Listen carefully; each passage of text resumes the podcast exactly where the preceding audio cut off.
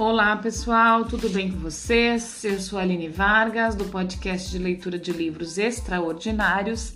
Estou lendo o livro da Clarissa Pincola Estes, Mulheres que Correm com os Lobos. Hoje vamos começar a ler o primeiro dos quatro estágios do perdão, aquele que falamos ontem, falamos no último episódio, certo? O primeiro então é deixar passar. Uma boa leitura e uma boa escuta para nós. Para se começar a perdoar, é bom deixar passar algum tempo. Ou seja, é bom deixar de pensar provisoriamente na pessoa ou no acontecimento. Não se trata de deixar algo por fazer, mas assemelha-se a tirar uma férias do assunto. Umas férias do assunto. Isso ajuda a evitar que fiquemos exaustas. Permite que nos fortalecemos por outros meios, que tenhamos outras alegrias na vida. Esse estágio é um bom treino para o abandono definitivo que mais adiante advirá do perdão. Deixe a situação, a recordação, o assunto, tantas vezes quanto for necessário a ideia não é a de fechar os olhos, mas a de adquirir agilidade e força para se desligar da questão. Deixar passar envolve voltar a tecer, a escrever, ir até o mar, aprender e amar algo que a fortaleça, e deixar que o tema saia do primeiro plano por um tempo. Isso é bom e é medicinal. As questões de danos passados irão atormentar a mulher muito menos se ela garantir à psique ferida que lhe aplicará bálsamos medicinais agora e que mais tarde tratará do assunto de quem provocou tal ferida. 2. Controlar-se. A segunda fase é a do, con do controle. Especificamente, no sentido de abastecer-se de punir. Desculpa, abster-se. Abster-se de punir. De não pensar no fato nem reagir a ele, seja em termos grandes, seja em termos pequenos. É de extrema utilidade a prática desse tipo de refreamento, pois ele aglutina a questão num único ponto em vez de permitir que ela se espalhe por toda a parte. Essa atitude concentra a atenção para a hora em que a pessoa se dirigir aos próximos passos. Ela não quer dizer que a pessoa deva ficar cega, atorpecida, desculpa, entorpecida ou que perca sua vigilância protetora. Ela pretende conferir um prazo à situação para ver como isso ajuda. Controlar-se significa ter paciência, resistir, canalizar a emoção. Esses são medicamentos poderosos. Faça tanto quanto puder. Esse é um regime de purificação. Você não precisa fazer tudo, você pode escolher um aspecto como o da paciência e praticá-lo. Você pode se abster de palavras, de resmungos punitivos, de agir de modo hostil ressentido. Ao evitar punições desnecessárias, você estará reforçando a integridade da alma e da ação. Controlar-se é praticar a generosidade, permitindo, assim, que a grande natureza compassiva participe de questões que anteriormente geravam emoções que iam desde a ínfima irritação até a fúria. 3. Esquecer. Esquecer significa afastar da lembrança, recusar-se a respirar um assunto. Eita, hoje eu tô daquele jeito, hein? Recusar-se a repisar um assunto. Em outras palavras, deixar de lado, soltar, especialmente da memória. Esquecer não quer dizer entorpecer o cérebro o esquecimento consiste consciente consiste em deixar de lado o acontecimento. Não insistir para que ele permaneça no primeiro plano, mas permitir que ele seja relegado ao plano de fundo, ou mesmo que saia do palco. Praticamos o esquecimento consciente quando nos recusamos a invocar o material inflamável, quando nos recusamos a mergulhar em recordações. Esquecer é uma atividade, não uma atitude passiva. Significa não trazer certos materiais até a superfície, nem revi revi revirá-los constantemente, nem se irritar com pensamentos, imagem ou emoções repetitivas. O esquecimento consciente significa a determinação de abandonar a prática obsessiva, de ultrapassar a situação e perdê-la de vista, sem olhar para trás, vivendo, portanto, numa nova paisagem, criando vida e experiências novas em que pensar no lugar novas em que pensar no lugar das antigas. Esse tipo de esquecimento não apaga a memória, ele simplesmente enterra as emoções que cercavam a memória. 4. Perdoar. Existem muitos meios e proporções com os quais se perdoa uma pessoa, uma comunidade, uma nação por uma ofensa.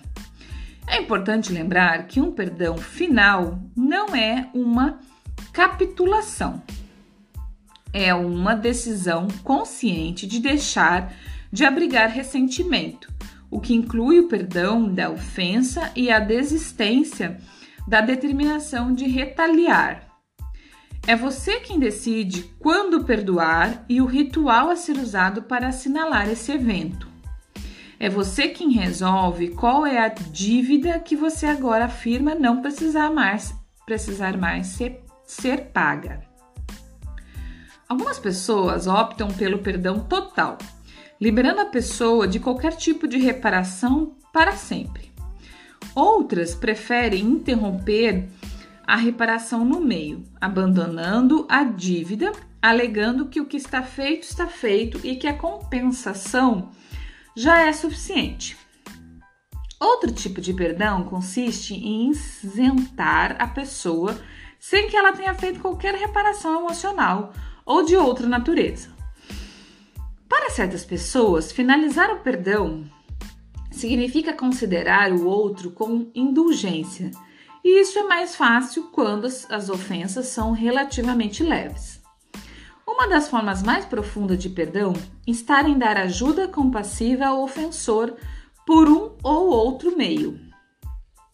Isso não quer dizer que você deva enfiar a cabeça no ninho da cobra, mas sim, ser sensível a partir de uma postura de compaixão, segurança e preparo.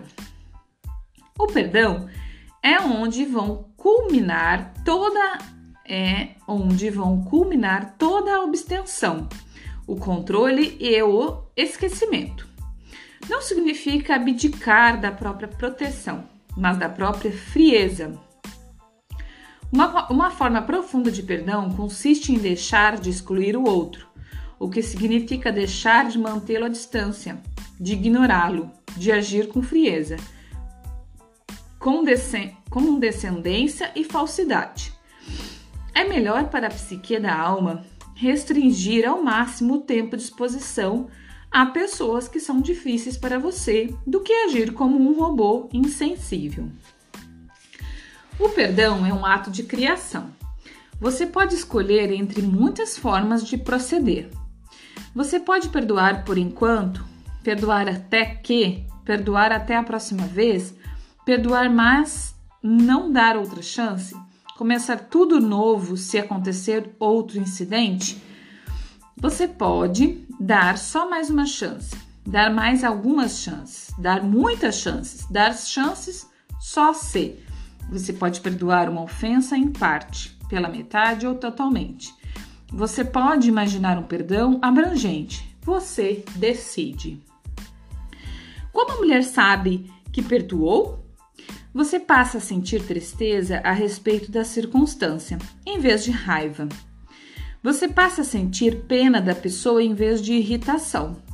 Você passa a não se lembrar de mais nada a dizer a respeito daquilo tudo. Você compreende o sofrimento que provocou a ofensa.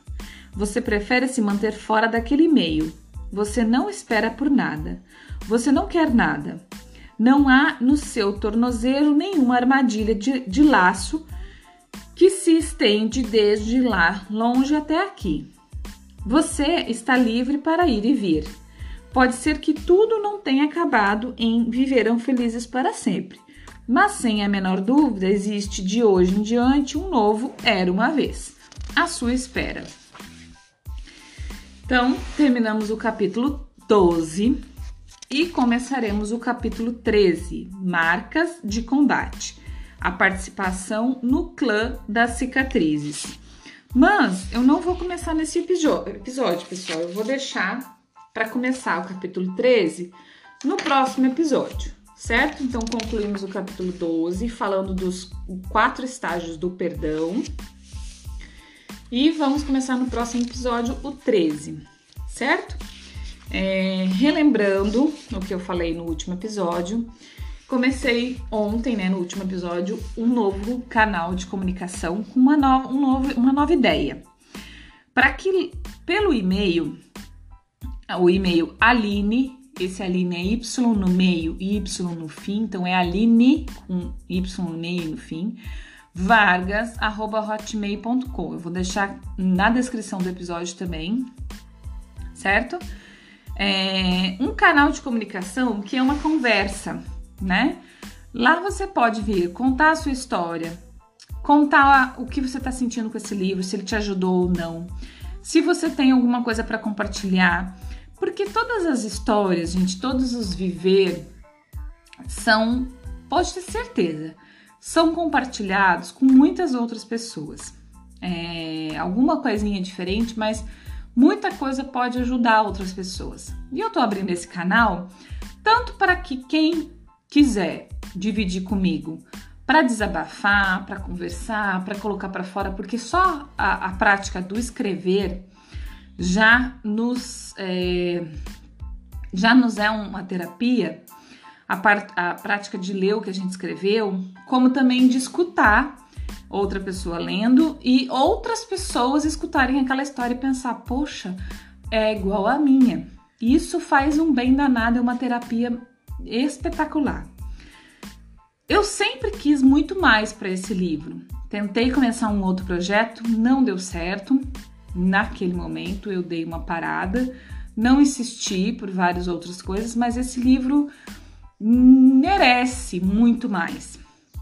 Então, assim, vou começar essa, eh, né? Como eu disse ontem, lancei essa nova, nova forma de nos comunicarmos. Se você tiver vontade de tocar no seu coração, quiser trazer qualquer coisa para que a gente converse por e-mail, e aí lá no e-mail a gente vai conversar, eu vou responder e a gente vai conversar a, a possibilidade de trazer isso pro episódio. Ah, eu recebi a história de uma pessoa que não quer se identificar ou quer isso, a gente vai conversar no e-mail. E eu gostaria de ler a história dela pra gente, né, colocar na roda, é, trazendo alguns pontos, né, que for possível trazer. Certo, pessoal?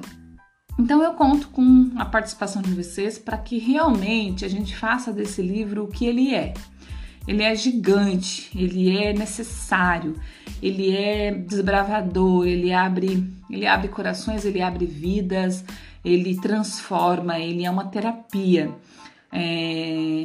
Quem tá aqui comigo acompanhando, eu acredito que sente a mesma coisa, por isso que tá, né, acompanhando. Então compartilhe lá, traz uma história pra gente conversar, né? Primeiramente anônimo, aqui só eu e a pessoa, né? E depois, se a pessoa quiser, eu trago para os episódios, tá bom? Um abraço, muito obrigada. Até o próximo episódio. Bom dia, boa tarde, boa noite.